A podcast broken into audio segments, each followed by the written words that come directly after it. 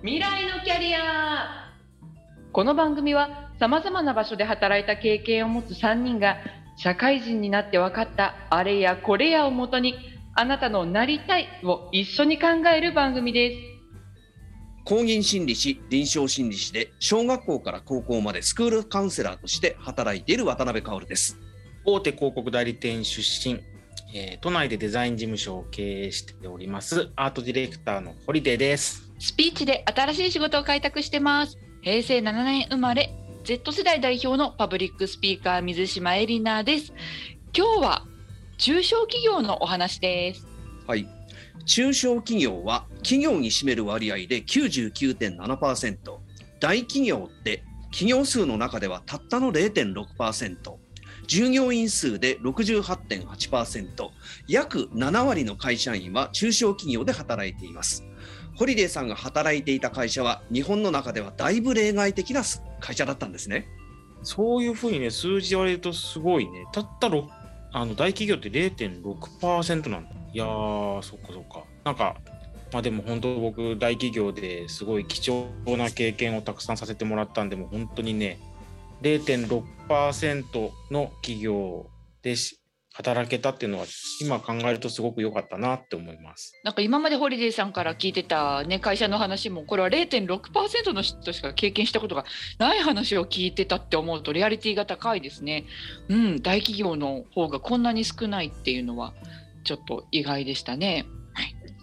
でこの中小企業法律で定義が決まっていて業種によっても差があるのですが最も大きい製造業でも従業員が300人以下サービス業や卸売業など大体従業員が100人規模。全部ダンパー数に収まる人数ですね。えっと、ダンパー数って何でしたっけ？ええ、ダンパー数とは1人の人が覚えていられる人数。これは顔と名前が一致してどんな人か分かっていて自分から話しかけられる人って大体100人から250人になると。この人数だと特別何かしなくても集団としてまとまるという人数ですね。この中小企業はダンパー数に収まる集団イコール集団に属するメンバー全員が他のメンバーを知っている組織ということになります。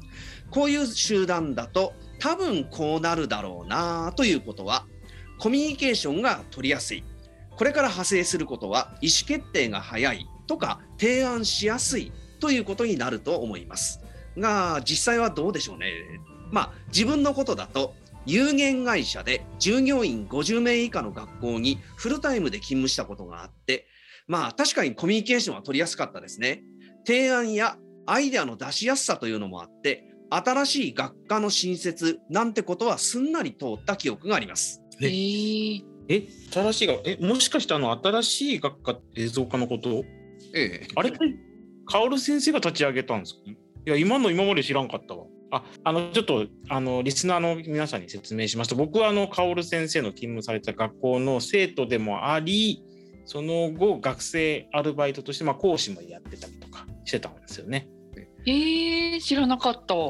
まあ言い出したのは私じゃなくて私の上司に当たる人です。がまあ実動は私です。でこの学校にはまず生徒として後に学生アルバイトとして働いたホリデーさん。今振り返るとどんな学校でした？どうって言われてもまあねその美大に入るための予備校で、まあ、楽しかったですけど。あとまあその学生アルバイトも他よりもマシな時給のアルバイトだなみたいな。感じででまあなんかねいつも仕事帰りに薫先生とか他の先生たちとなんかねよく飲みに行ったりしましたよね、うん、なんかそれめっちゃ楽しかったですえー、先生たちと飲んでたんですか？すごいですね。え先生たちと交流できるなんて羨ましい。なんか学生のホリデーさんすらそこで働いてる先生たちとコミュニケーション取れるなんてすごい小規模の風通しってすごいって思いますね。うん確かに確かにうん。後に大きな学校法人や専門学校の講師として働くようになり比較できるようになって思うのはいや裁量と仕事量の差は大きいですよね。中小企業の方が確かに裁量が大きいです。うんまあ。まあそうなりますよね、うん。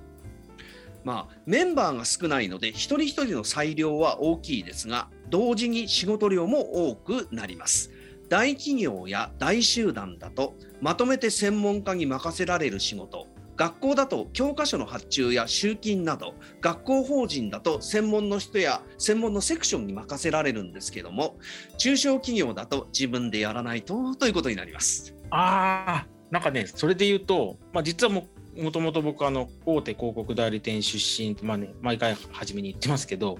あの勤務してたのがね実はね関西支社だったんですよ。で本社と比べると組織がねやっぱり小さくてって言ってもね結構でかい組織ではあるんですけどね。へええ関西支社の方は何人くらいなんでしたっけ？えっとね本社が大体ね6,000人ぐらいに比べて 関西支社が800人ぐらいいたのかな。うん、まあでも800人だから、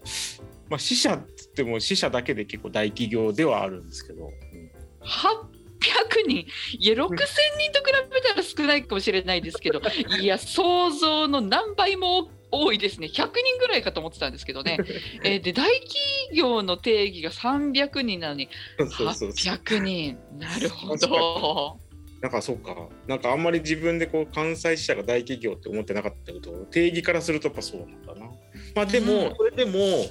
本社のスタッフと比べたらなんかやっぱりこう小さい組織が小さいから、まあ、結構何でも自分でやんなくちゃいけなかったんですよねさっきその薫先生が言ったみたいに。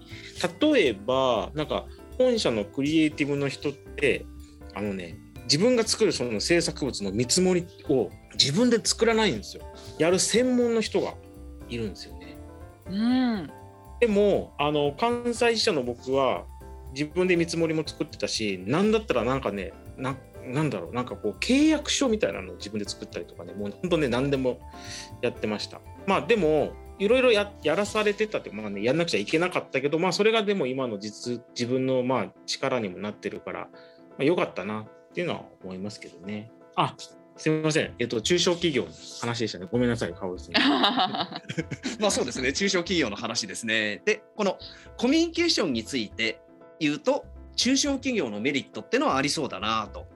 有限会社である学校では、さっき紹介した学校では、毎日ボスとコミュニケーションを取ります。いや、逆に取らなきゃいけなかったんですけれども、大きな学校法人だと、理事長と話すのは年に1回もない、1回あればいいかなぐらいです。ホリデーさんが勤めていた広告代理店では、社長や支店長とどのぐらい話をしてました？え？社長社長か。なんかあの僕16年17年ぐらいこう勤めてたんですけどね。なんかね一回関西支社に社長が来るから社長が若手と話す会みたいななんかね大してこう意味のないイベントがあってなんかねその時に 一言二言くらい喋った感じかな。まあ支社長になるともう少し身近でしたけど、まあ、それでも僕はなんか数回くらいしか話したことなかったかな。あんまり意味のないイベントって言ってましたけどね。えー、でもそれだけ自分の仕事と何て言うんですかね社長さんがあんまり関係ないみたいな、ね、そんなに関わりないってことですもんね。ってなると社長さんとちゃんと話した回数はゼロに近いってことででそれは大企業の典型だったのかもしれないですね。あと大企業と中小企業差があることは福利厚生給与企業の安定性の3点残念ながらこの3つについては中小企業は低く大企業は高いです 確かに、そりゃそうっすよね。うんまあ今やね僕もあの大企業から今はね零細企業の社長やってますけど、まあ、いつ仕事がなくなるかっていう不安定さにヒヤヒヤしてますもんね。ええまあ従業員のね方の数は関係なく社長さんは大変ですね。働きがい働きやすさというのは給与お給料とか福利厚生だけではまあ測れないですよね自分のことだと官僚はこの2つ給与や福利厚生は良かったですけども二度と働きたいとは思えないですねおお。で中小企業だとコミュニケーションの取りやすさから来る人間関係の良さと裁量の大きさから来る仕事内容の良さっていうのがあるようです。事実、リクルートとかマイナビなど転職後のアンケートで中小企業に転職して良かったことを挙げてくださいと言って上がってくるのがこの2つです。うんうんあコミュニケーションの取りやすさっていうのと裁量の大きさってことね。うん、まあそうね。うんうんとてもそう思いますね。だって仕事がちょっと多かったりしても人間関係にストレスがなければね働けますもんね。集団のスケールが働き方を決めるってところはありますよね。このポッドキャストで何度も取り上げているキャリアアンカーで言えば、小集団にはプレイヤーであり、マネージャーである全般管理能力を満たす部分、純粋な挑戦を満たしてくれる部分、業種によっては起業家的創造性を満たしてくれる部分ってのがあるでしょう。こういうところは製造業だと20名以下、商業サービス業だと5名以下と定義される小規模企業中小企業よりさらにちっちゃい小規模企業ってところが顕著かもしれないと思っているのですがどうでしょう小規模企業社長の堀出さん。うんいやそうっすよね。まあ、なんかやっぱりこう成功とか失敗とかがもう全てが自分の責任っていうヒリヒリ感みたいなのはやっぱり